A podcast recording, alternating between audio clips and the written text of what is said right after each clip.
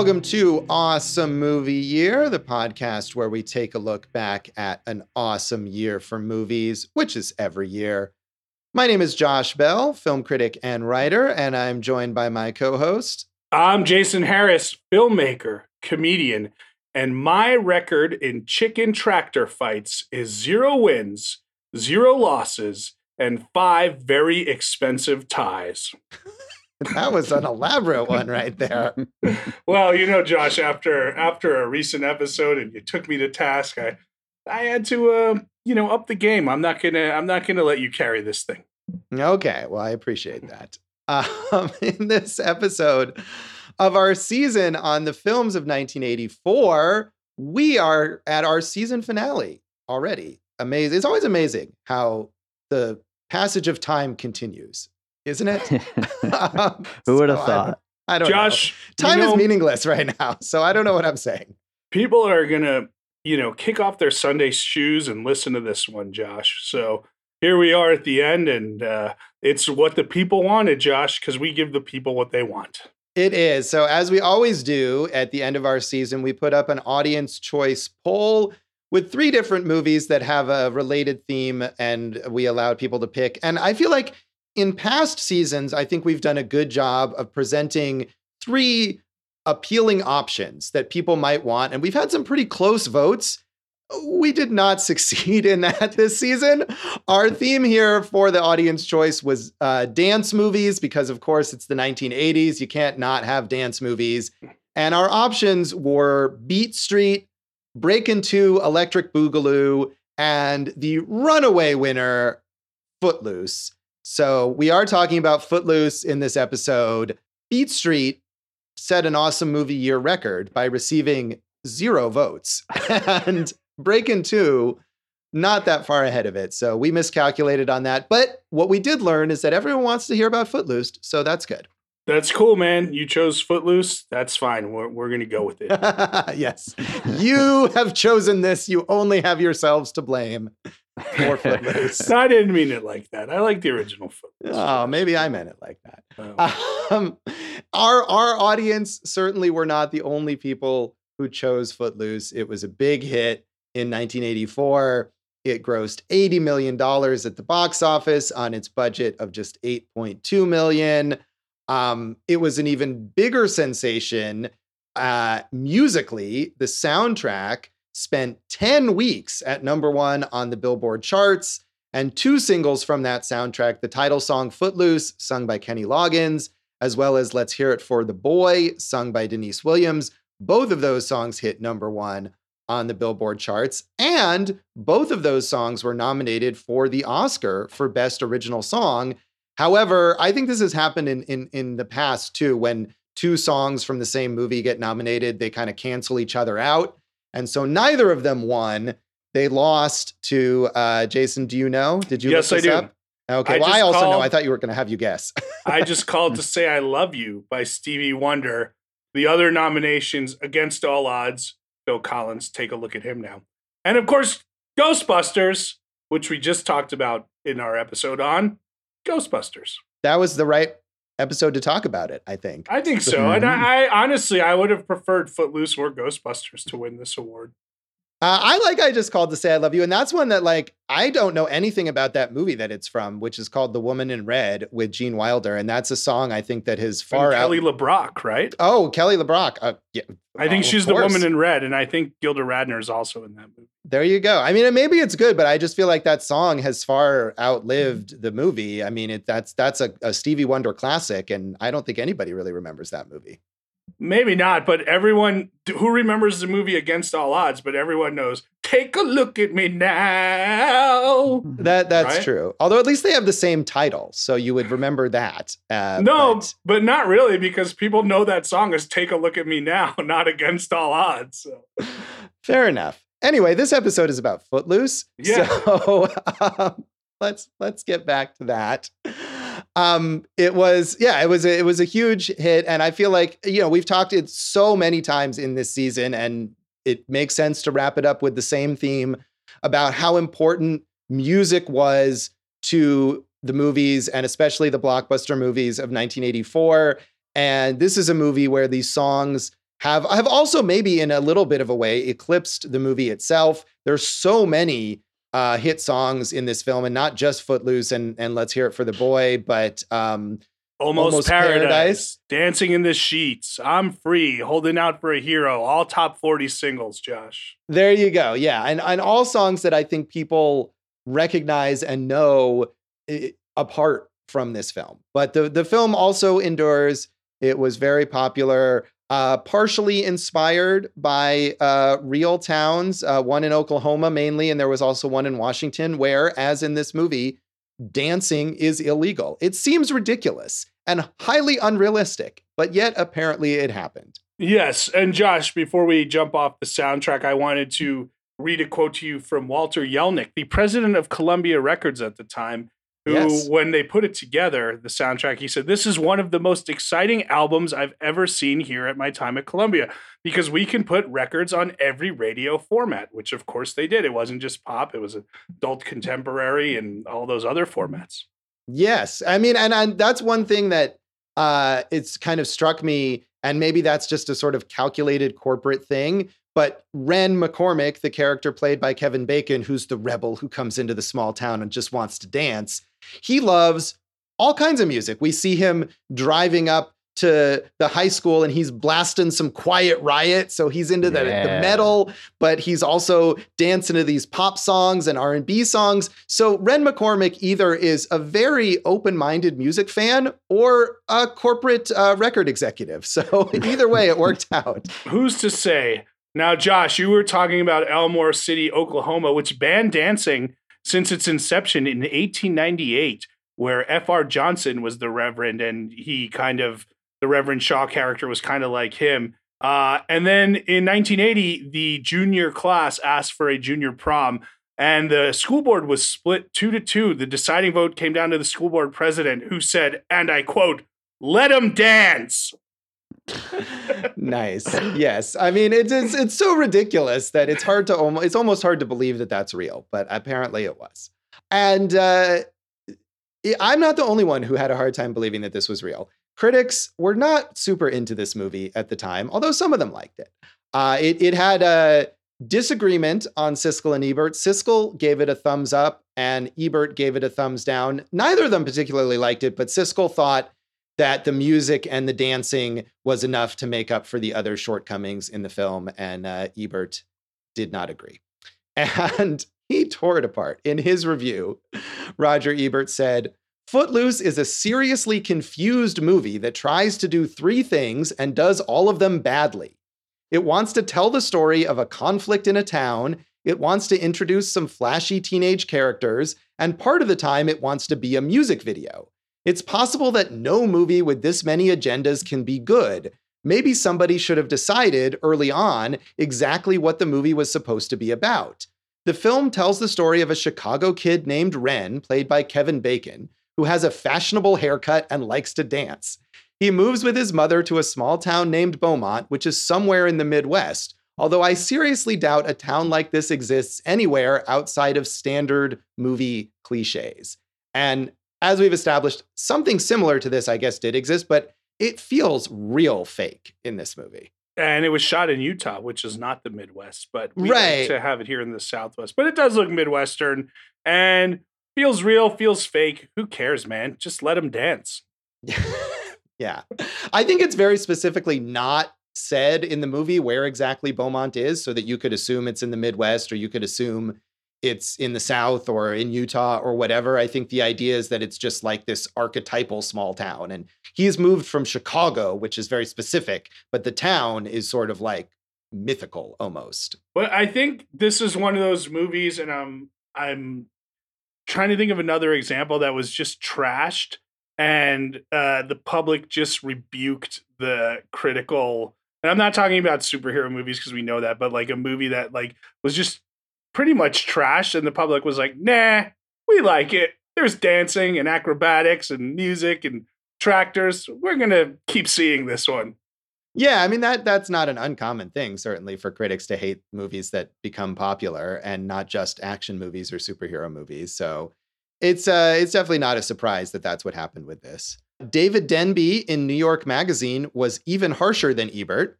He said, What is the point of such a story in 1984? No one attending a nationally advertised movie called Footloose could actually be against dancing.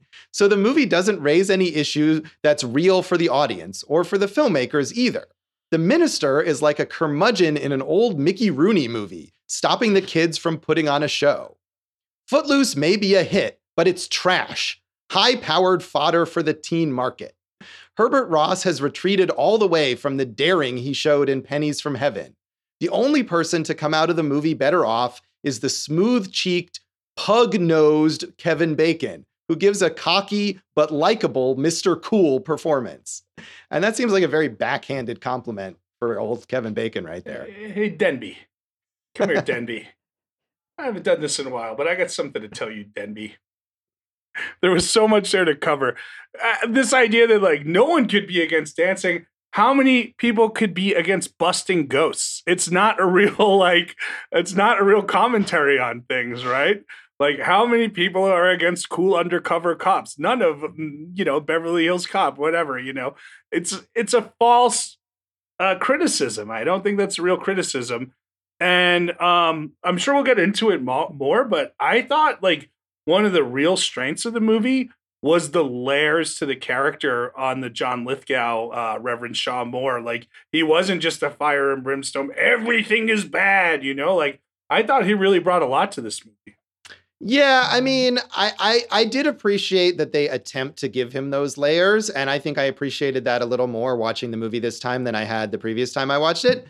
Um, eh, but it doesn't quite come off. And this is another thing actually that Siskel and Ebert talk about, and that they complained that he has this big change of heart that they felt like was completely unmotivated.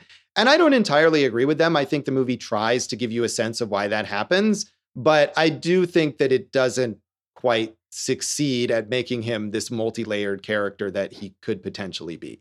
Um, so no, man, it was it was less about having this huge change of heart and more about healing the heart. And that's why he was able to change because he was able to finally heal from the tragedy of his son dying. Right, that's the idea. And and I appreciate that in theory. I'm not sure if it quite is pulled off. But I think I think you're right that maybe David Denby is being a little too harsh uh, on that character. Certainly, the way he's set up, though, does recall this this very. I mean, everything about this movie recalls something that's way more old fashioned than 1984. Sure. Finally, Janet Maslin in the New York Times has a few nice things to say. She said, Enjoy the terrific title sequence of Footloose while it lasts, not just for its montage of interesting looking dancers' feet and red hot musical accompaniment, but also for its promise of the jumpy, colorful, exciting movie that unfortunately is not to follow. Instead, Footloose is a flash dance set in farm country, with tractors supplying the blue collar chic and the flash mostly missing. The single burning idea behind the movie can be summed up as follows Don't knock the rock. Like the rest of today's video happy teenage entertainments, Footloose doesn't expect to be watched closely or taken seriously. It wants to fill the screen with catchy music and pretty kids, and this it certainly accomplishes. So, yeah, big time rock songs like Let's Hear It for the Boy. I mean, uh, holding out uh, for a hero. What a rocker. every every review referenced this as quote rock music. So this was what the conception of rock music was like in 1984. I think even almost Paradise falls more into pop power ballad than rock music. But I agree. Know. I agree with you. Other than like, I mean, the the non original songs like the Quiet Riot song, and there's also a John Mellencamp song at one point. Those yeah. those are more rock than heard uh, so good. Yes, which is a which is a good one. Yeah, that was my favorite scene in the movie. I think my favorite scene in the movie is what Janet Maslin references is the opening credits, which is really creative and fun and I think it draws on the director Herbert Ross, his background in theater and dance, yes, showing uh, the different the feet dancing and stuff. And and again, turning on this movie this time, remembering not having liked it previously and watching that title sequence, I started thinking like, oh, this is kind of cool and creative. Maybe this movie isn't as bad as I remember it. And it mostly is. But wait a second. I, that part is good. I got to stop you here, Josh, because, yeah. and I'm shocked, and I don't use that word lightly. I am shocked, flabbergasted. Uh, you have almost knocked me off my seat, Josh. because Josh, you love homosexual undertones. That's one of your favorite things in films. You like to bring that up in every episode. That doesn't mean I love it. It just means that if it's if it's there and I find it interesting, I might bring it up. I mean, there is no film that has a more prevalent homosexual undertone than this let's hear it for the boy sequence where Ren teaches Willard how to dance. Like, I mean, come on, that is fabulous. I am with you on that. Is that whole scene is super gay. You are absolutely right about it. And that's a fun scene. That is probably the best bit aside from the title sequence. I think uh, there, you know, there are a few dance scenes that you could remove, and this is another thing that Gene, Siskel calls them uh, modules, where they could just be kind of inserted anywhere.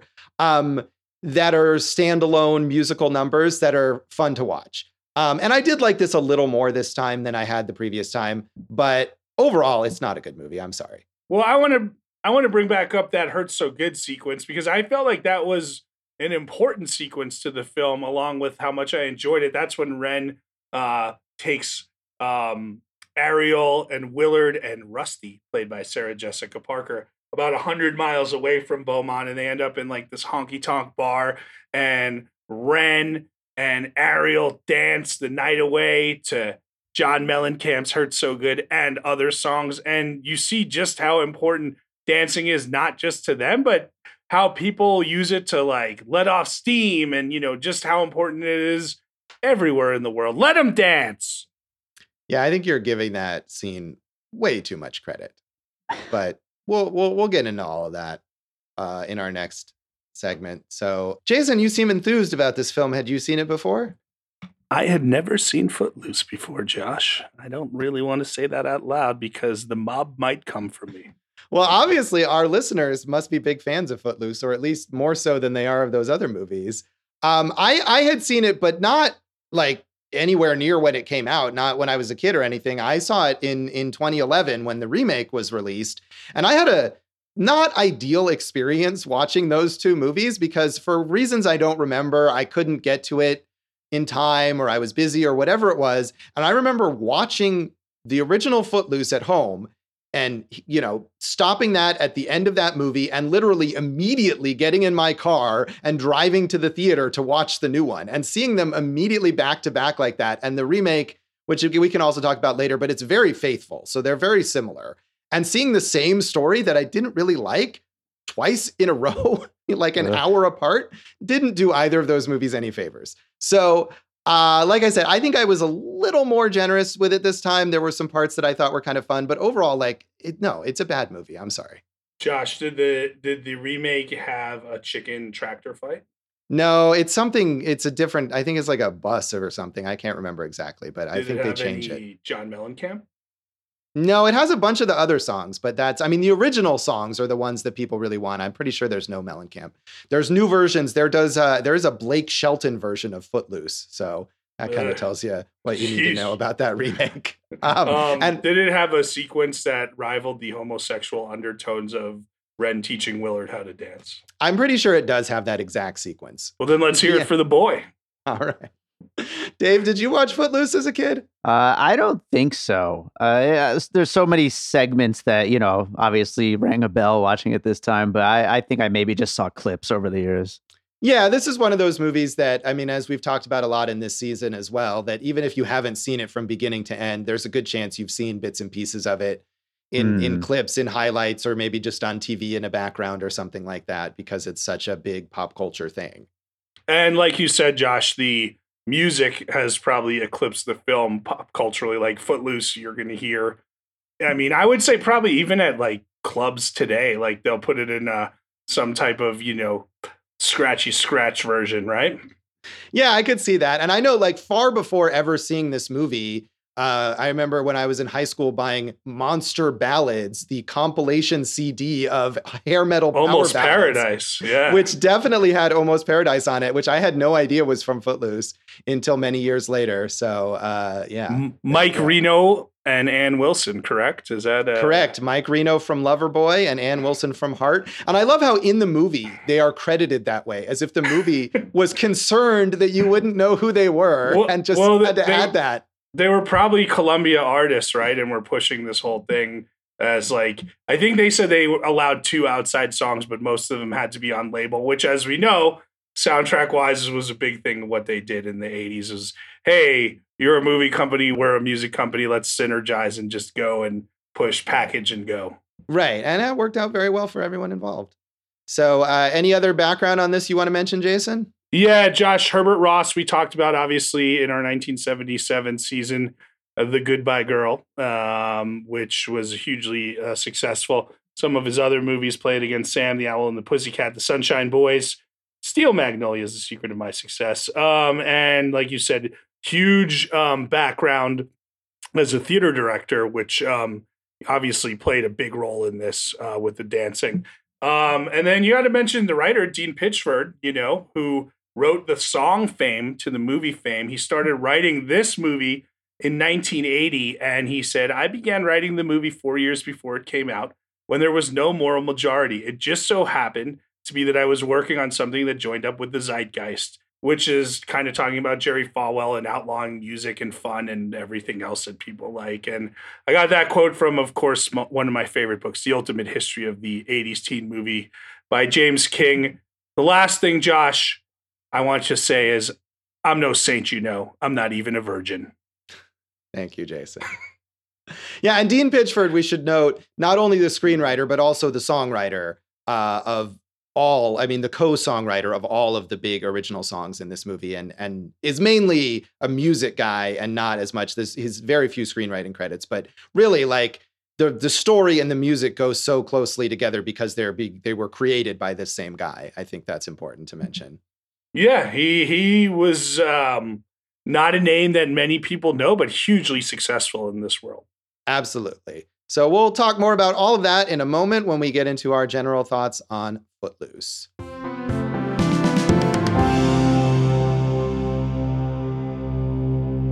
Welcome back to Awesome Movie Year. In this finale of our season on the films of 1984, we're talking about our audience choice poll winner, Footloose. Thanks to everybody who chose Footloose and ensured that I got to watch it again. I mean, dude, it's an easy hour and 40 minutes. I like the film. I, I, I had fun with it. All it is is 80s popcorn and um, you know, I uh I I had a good time with it. Dave, what did you think of it? Eh, I I really like the music. Let's put it that way. I mean, my my eventual star rating of this comes down to the music. It was just it's such a fun little uh, mixtape uh, of an experience. But the movie itself, though, didn't really do that much for me. I, I really didn't like Kevin Bacon in it either. Whoa. Yeah. Hey. Yeah, it's not. If this was awesome soundtrack year, I would say yes. The music is great. I mean, as cheesy as these songs are, and they are the cheesiest they're really good. No, I mean, Catchy, and I'm not saying yeah. that that's even bad. Like they're really good examples of that cheesy 80s pop stuff. Right. Like they're super catchy and they're performed well, they're produced well. I mean, there's it's for good reason that these songs have taken on lives of their own beyond the movie because they're not just in service of the story. They're really good songs on their own. So, I'm with you on that. And like I said, that opening sequence is really good. There's a couple other dance sequences that are decent. The one where where Kevin Bacon, Ren's character, or the character Ren, teaches Willard, his best friend, friend played by Chris Penn, how to dance. That's a fun little sequence too. But honestly, even the other dance sequences, I mean, probably the most famous one is Kevin Bacon and mostly Kevin Bacon's double uh flailing about the mill. That's that's awful, Jason. You have to admit that scene is bad. Josh, not his double, he had a stunt double, a dance double, and two gymnastics doubles. And that's um I really like the tracking shot in that sequence if you want something. But that's just it. that's just it. Come on, that's just a Flashdance homage. You know that. Well, right. I mean, I actually have never seen Flashdance, but pretty much every review that I read, and a large portion of that Siskel and Ebert segment are talking about Flashdance.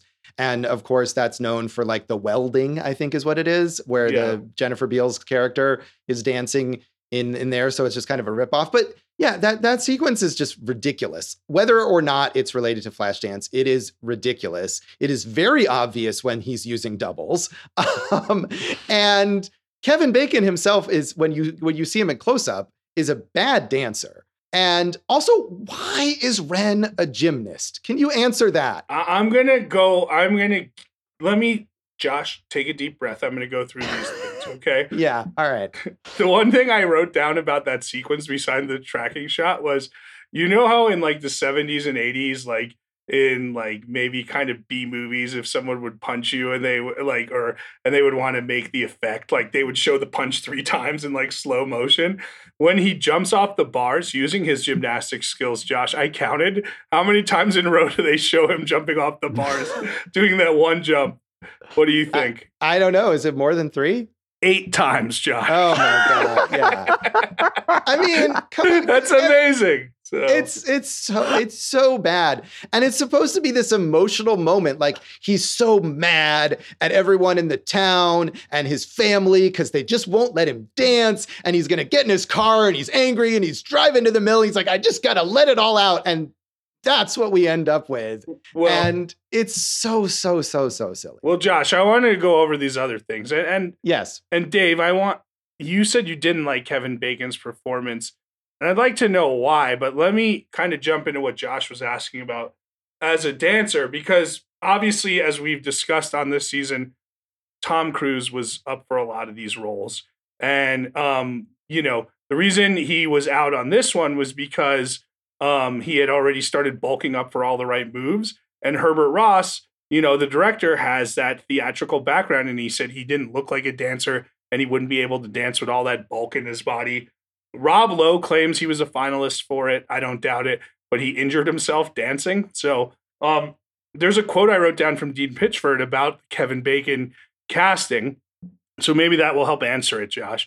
He said, when Herbert was in New York and met Kevin, one of the things he first talked about was how long Kevin's legs were. You look at the movie, and Kevin has got a great body for the camera. Herbert was all consumed about line, the line of the dancer, and it bears out Kevin looks terrific doing what he does in Footloose. And Josh, your counter argument is yes, but all the other people who do what he does don't look like Kevin Bacon. They look like other people doing it. Right, exactly. And I mean, I, I agree that Kevin Bacon has the right look as in terms of you just physically look at him and he seems like somebody who dances, but is in fact not good at dancing. And and also, yes, the way that he moves when you have him in close up does not look anything like the way that those doubles move, whether it's the dance double or the gymnastics double or whatever. And at no point did I believe that Kevin Bacon or Ren was like the dancer or was this person. And so, uh, yeah, maybe Tom Cruise wouldn't have been right for it, or maybe Rob Lowe wouldn't have been right for it. I, I don't know, but I don't think Kevin Bacon's performance acting wise is bad. I mean, I think the writing is bad, but Kevin Bacon does whatever he can with it and is a good actor. Uh, Not so much with the dancing. It's interesting you bring up the gymnastics and it came out in 84 so they couldn't have known like the popularity of like Mary Lou Retton winning the Olympics but there's so many movies like I think I mentioned Hotel New Hampshire earlier this season and Rob Lowe I think is a gymnast in that and of course in 85 we get one of the all-time great gymnastics movies Cotta but there's a lot of gymnastics going on in the 80s for reasons I don't know there's that other one that Mitch Gaylord's in. I forget what that's called. Um, I agree with you. I liked kind of his sarcastic way and his too cool for school attitude. Kevin Bacon. Hey, I like that hat, man. They sell men's clothes where you got that. But Dave, you didn't like the performance. Why not? Well, and and I should say it's not the performance so much. It, it it comes down to Kevin Bacon's look. I don't think I feel like he seems too uh like tough guy, roughnecky to be dancer guy.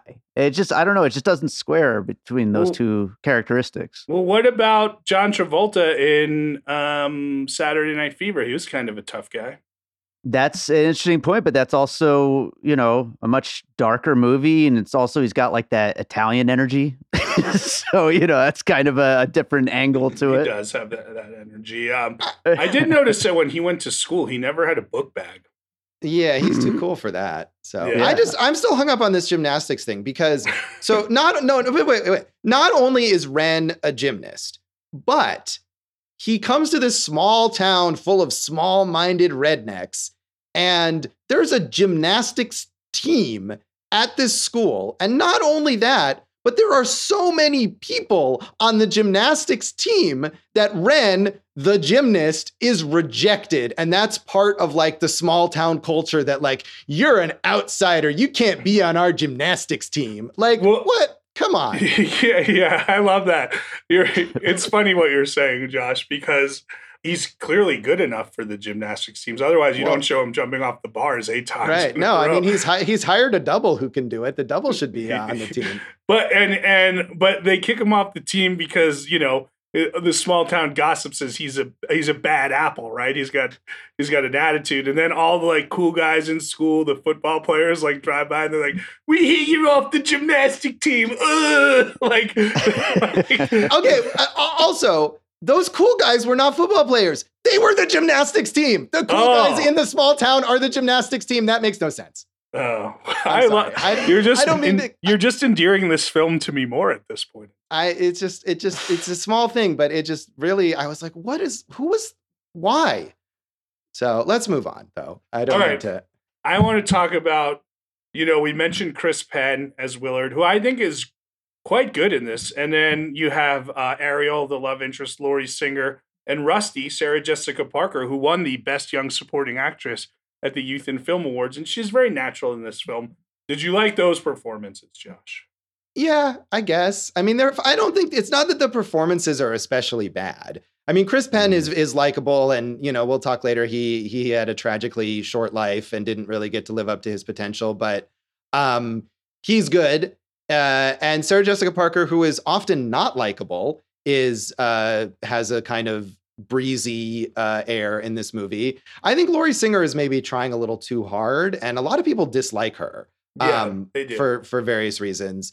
I, I think that character as written, though, is so absurd that it's really hard for anyone, I think, to play that, where she's this ridiculous, like daredevil almost. I mean, that sequence at the beginning of the movie where she's like straddling two cars as there's a, a truck barreling down on them is just oh, unbelievably stupid. I have tension uh, just thinking about it. You're right, Josh. Um, she look. I mean, again, it's her body type looks like a dancer, though, does it not? Sure, if that's all we're talking about, then yes. I mean, right. they, they were saying some, some great was, body types in this movie. Dean Pitchford even said like they they were going to go with Jennifer Jason Lee. They were almost set on that, and then Herbert Ross realized that Lori Singer's six inches taller, looks more like a dancer, and they went with her. You know, Madonna, um, Daryl Hannah, Elizabeth McGovern, all the all the names you would recognize from the '80s. I I thought Michelle Pfeiffer would have been of all that I read like probably the most interesting, or Julia Louis Dreyfus, because I can't see that happening. That would definitely. I could see Julia Louis Dreyfus playing the Sarah Jessica Parker part, but definitely yeah. not the. But the uh, like literally every name, Rosanna Arquette, who I think was playing more mature roles at this time, and Meg Tilly, who we talked about on Amadeus, Heather Locklear, Meg Ryan, all these people. But um, yeah, it, it's interesting. I, I don't know. Um, and and you didn't let you didn't like the Reverend Shaw Moore Josh? No, I, I didn't really. I mean, like I was saying before, I, I, I give them credit for trying to do more than just like he's this one dimensional fire and brimstone guy. The idea that he's hurting because his son died in this drunk driving accident and he doesn't know how to process mm-hmm. that. And so he's you know sort of latched on to the idea of outlawing dancing as the way to respond and that but of course that's not really the best way to do it. And he has this change of heart. In theory i think that's all interesting. And i think john lithgow is a good actor although john lithgow is also an actor who can really go way over the top very easily. Um, and there are moments in this movie where he certainly does that. I feel like i don't know if every like step along that arc was justified and I think he maybe is a little too easy to allow them. I mean, the, the ending of this movie is so anticlimactic when they're able to have the dance, and it's just like, oh, okay, here's the dance. Um, it, it was a little underwhelming to me, but but I will give them credit for at least attempting that. Yeah, I mean, it ended and then it kept going, right? So um, yeah, because then they had the dance and he had to punch out Chuck. Right, which was a total afterthought of a of a. No, I mean it, it ends and then they get away with it because the last ten minutes are just people dancing, right? So you're leaving and you're like you're happy and they're dancing to Footloose, and they're happy, so they're like not really thinking about the story. But I I get it. I get what you're saying. So um I I thought the Shaw Moore character was was good, but um you know clearly we're on diff- different sides of the tractor on this one, Josh, and we're headed towards a collision in this chicken race. Chicken fight. That that we are. Yeah, the, they're really quite like reckless with that. Like who poor poor guy who owns those tractors who has to somehow fish his tractor out of like a Chuck's dad, right? Was it Chuck's dad? I think so. Either way, whoever it is, and these asshole teenagers have dumped his tractor in a ditch, and I'm sure it's not easy to get that out. So, uh, yeah, I, I wasn't Well- really, honestly, I wasn't really on their side most of the time. Josh. teenagers. Yeah. we couldn't get it out, but the gymnastics team, maybe. maybe, maybe so. Yeah, I, I don't, I don't know. It just, it's just so stupid. And I can see this is another one, and I think we've talked about this in other episodes this season.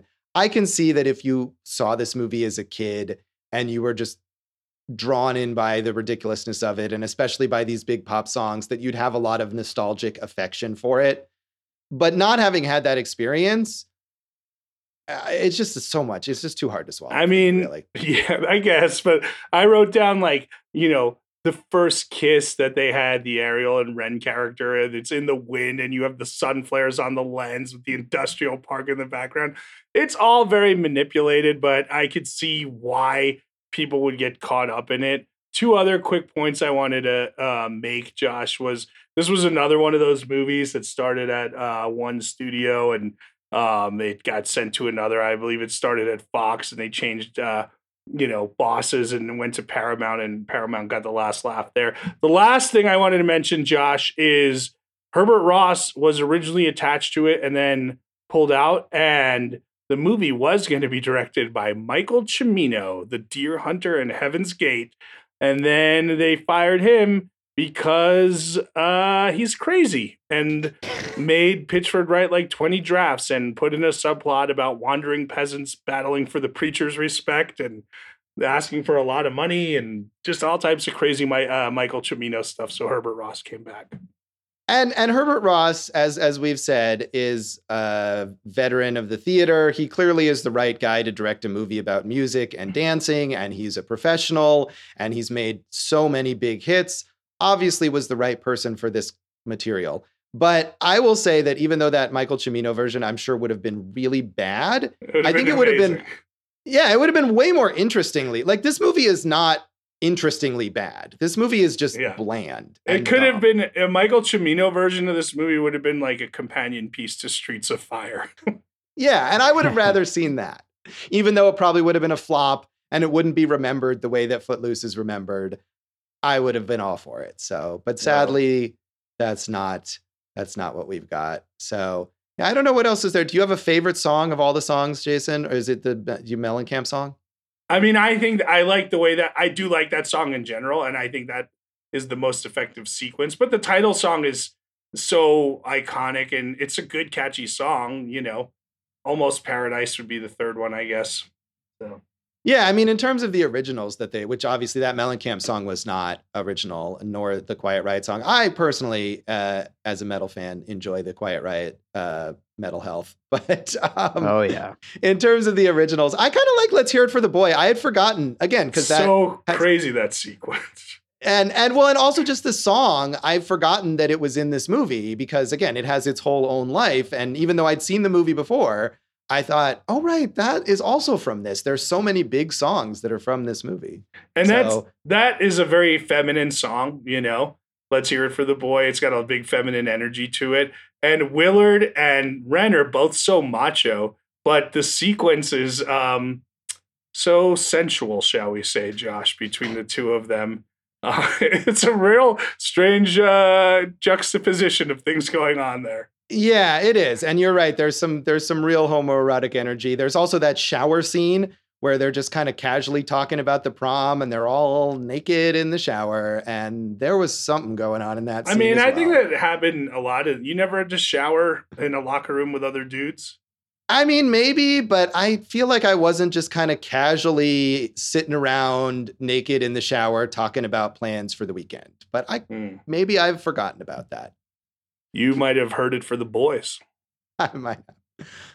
All right. Well, in that case, should we uh should we rate this one out of five uh, Sunday shoes? Cool. Five Sunday shoes or five pairs of Sunday shoes? Well, that may be five pairs of Sunday shoes, however many shoes you want. Well, clearly I'm going to give it the highest rating. I'm going to give it three pairs of Sunday shoes. and I'll probably look back in a few years and be like, you know what? That's one pair too many of Sunday shoes. But right now, three pairs of Sunday shoes. Yeah, I liked it a little more this time, but talking about it, I realized I don't like it. So I'm going to give it two pairs of Sunday shoes, which was what I had originally rated it back in 2011. And also, for the record, what I rated the remake. So, Dave, uh, what do you want to give this? I'm gonna go with two and a half. I was originally going with three just because of the music being so good, but yeah, the, the movie itself is just meh. Yeah, I'll give the music like, you know, three and a half stars. It's super cheesy pop music, but it's the best version of that. So Yes. there's that. We will come back then and talk more about that music, I'm sure, as well as the legacy of Footloose.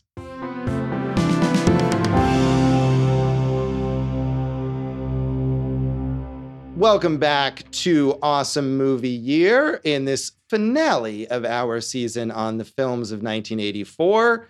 We've been talking about our audience choice pick, Footloose. And uh, I have to apologize to all the people who wanted to hear about this movie because I've just been trashing it. And I, I'm sorry if it's your favorite movie, but it sucks. And, but the legacy of this movie, it, it, it does it does have an enduring popularity. Uh, the movie, as well as of course uh, the songs, which were which were huge hits. I mean, if you go see Kenny Loggins in concert, he's still certainly going to play Footloose. Wait, hold it right there, Josh. I just want to say one thing because we've talked about like Harold Faltermeyer so much. Kenny Loggins is the pop equivalent to Harold Faltermeyer in the 80s. Like, dude, who ran the soundtrack game from us from like a pop hit uh angle better than he did in the 80s? Highway to the Danger Zone, you know, there are just so many songs he had in movies in the 80s. I just wanted to say that. Yeah, credit to him. And he is, I mean, we talked a lot about Dean Pitchford, who is the co writer of all these original songs, but he is only the co writer, and Kenny Loggins is the other writer on Footloose. Um, so he certainly made a major contribution and not just as the singer of that song, um, and continues to be certainly very successful within his his realm. Um, and Dean Pitchford too has had, as I said, not much in in terms of screenwriting, but as a songwriter and as a songwriter in film, he's uh, contributed original songs to a number of other movies, including Oliver and Company and Shrek 2. Uh, Chances Are, which he had another big Oscar-winning or Oscar-nominated song, I believe, for uh, Cher and Peter Cetera. I think, Mm. which is you know you can't get more 80s than that combination right there. Uh, can I can I not Mike Reno and Ann Wilson? Well, okay, there you go. Yes, but aside from Footloose, he also has written for Whitney Houston, Martina McBride, um, and the very notoriously flopping uh, stage musical version of Carrie, the Stephen King story. So he was songwriter on that one as well. But but uh, was it not a success? Wasn't there a stage version of Footloose that played and did all right for itself?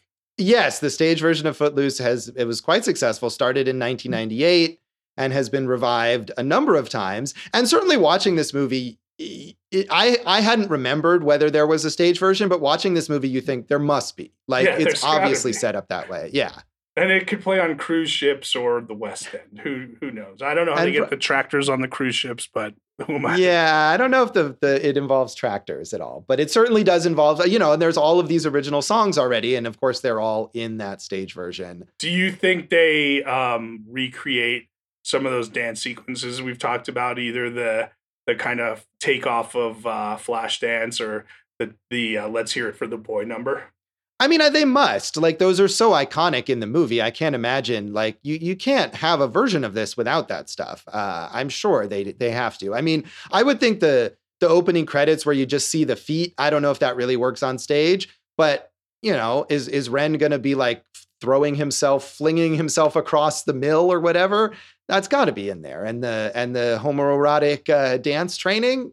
Come on, of course, of course, that's got to be in there. But I have not seen it on stage, nor would I. So I can't say for 100% certain. I have, however, seen the remake, uh, as I said, which came out in 2011, directed by Craig Brewer. co-written by Dean Pitchford, came back for that, uh, starring Kenny Wormald, the uh, who never did anything else really as big as that, who was mainly mainly was a dancer, and that's why he was cast, uh, as well as Julianne Hough, who is a more experienced actor, but of course still is mainly known as a dancer, who played Ariel in that one. Miles Teller as uh, Willard and Dennis Quaid as Reverend Shaw Moore. And it follows the story very closely, features a bunch of the same songs, and is also bad. Do you think it's more out of place that Craig Brewer directed it or that um, Miles Teller was in it? I, you know, I don't know. I think maybe Miles Teller is more out of place because Craig Brewer, I mean, his big debut was another music movie, was uh, Hustle and Flow, which is a different kind of music movie, but is certainly driven by the songs. So I, you know, I, I he sort of Miles Teller was it. in Whiplash. That's a music movie. That is true. That is true. He's not known as a dancer, but I guess neither is Willard. So I suppose that makes sense. It's uh I, I can't recommend seeing it. I'm not going to see that, I don't think. Uh Kevin Bacon, of course. I mean, what can we say? He's he's whether whatever you think of him ubiquitous. yeah, he's everywhere. And this was one of his early major roles that turned him into a big star. Yeah, let's play six degrees to him right now, guys. Yeah, Kevin Bacon was in Footloose. So oh, you did it in one degree, Josh. Yeah, amazing. So, uh, Lori Singer, we talked about. She has an interesting uh, career. Uh, she she's kind of a sporadic uh, character actor, and is also a Juilliard trained professional cellist who's played with symphony wow. orchestras. So quite a, an interesting dichotomy there for her. Mm, I did not know that. And there you go. I learned something on the internet. And Josh, you mentioned uh, Sarah Jessica Parker, um, and we and who is so hit or miss. I think when she's just natural and not like putting on airs about her performances, she's quite a lovely actress. But um, like in this, I thought she was really good.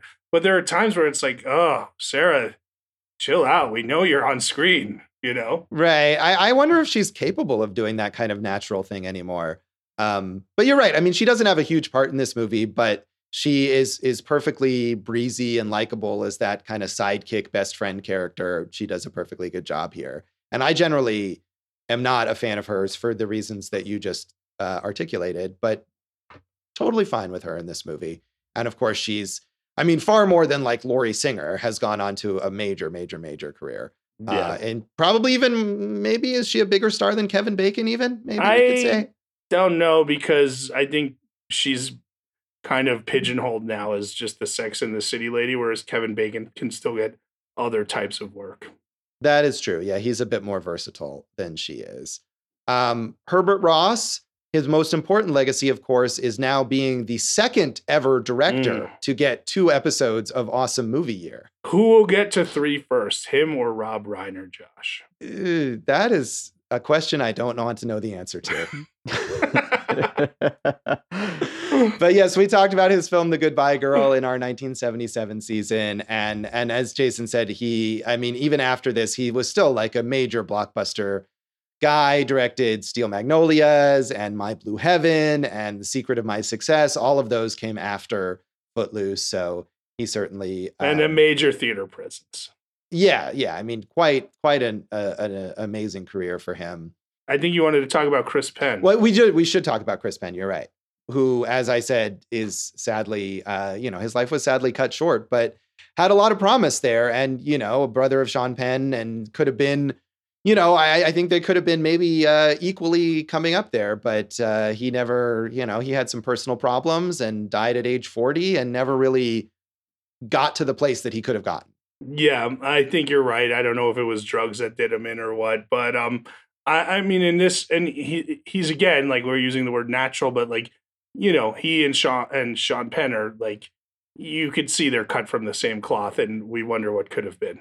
Yeah, yeah. It, you can. I mean, this is a super cheesy movie, but the energy that he brings to it, you can see how he would be able to do a lot of interesting, varied parts that to just. What uh, what film would you recommend for Chris Penn? I have no idea.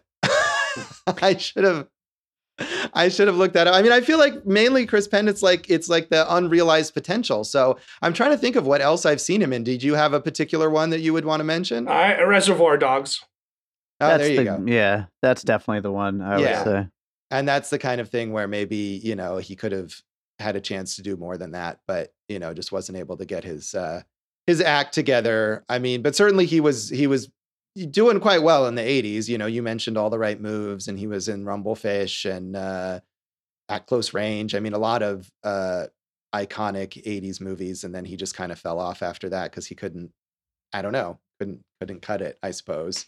I was going to, of course, mention Deniece Williams, the most important legacy of this movie. So, but uh, Let's hear it for the girl. Just- Do that. that's yeah. No, I mean, I think the soundtrack uh, participants are just as important, really, as the actors in this movie in a lot of ways. And Deniece Deniece Williams, this that "Let's Hear It for the Boy" was kind of the height of her success, and she she shifted into uh, a big gospel career. Uh, Bonnie Tyler, who sings "Holding Out for a Hero."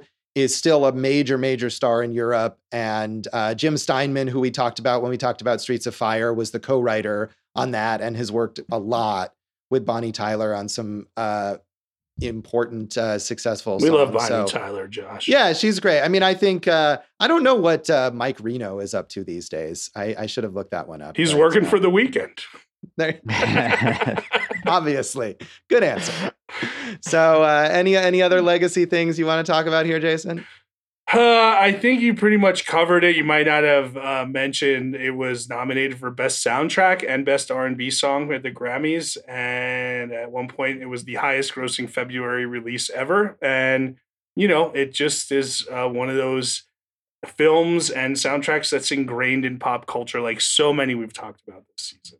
That is. So it's a good note in that way for us to kind of uh, end the season on because it really gets to those themes that we've been talking about this whole season about these enduring pop culture phenomena and about the significance of music. So thanks everyone for picking Footloose and we'll try to come up with a better range of choices next time. I no, think. I mean, I think our range was good. I mean, we had Beat Street and Breakin' and this, and this is what people chose, you know? Right. Well, I mean, I, I just mean a, a a better balance, maybe, of things that that'll have interest that that is even. We'll see. I think it was less of a commentary on the other two and more of a commentary on how beloved Footloose is.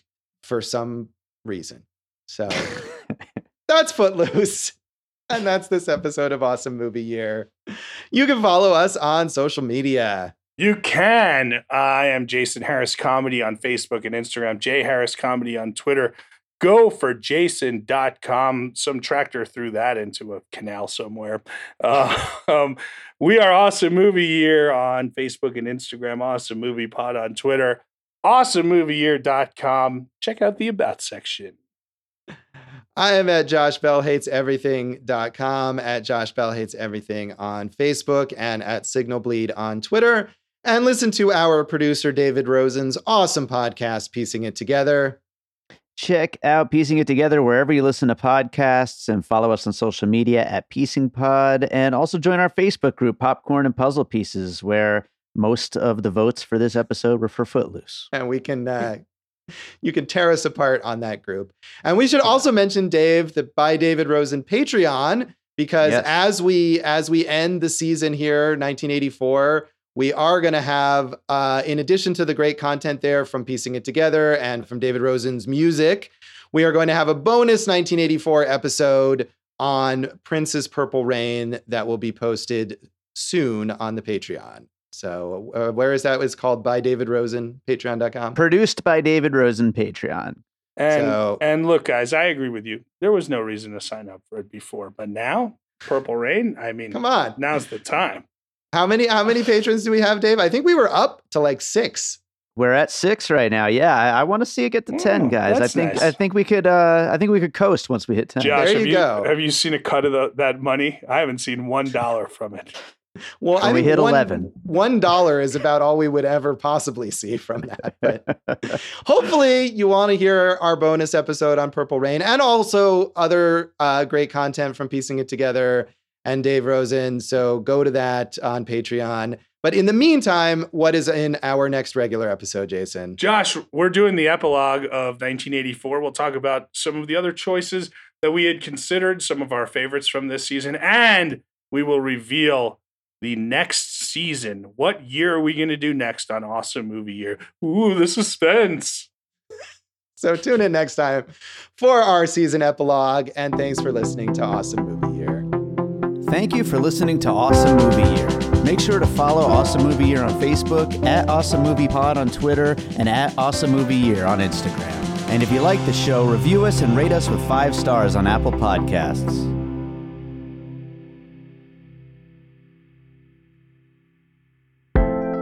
An All Points West production, produced by David Rosen in Las Vegas.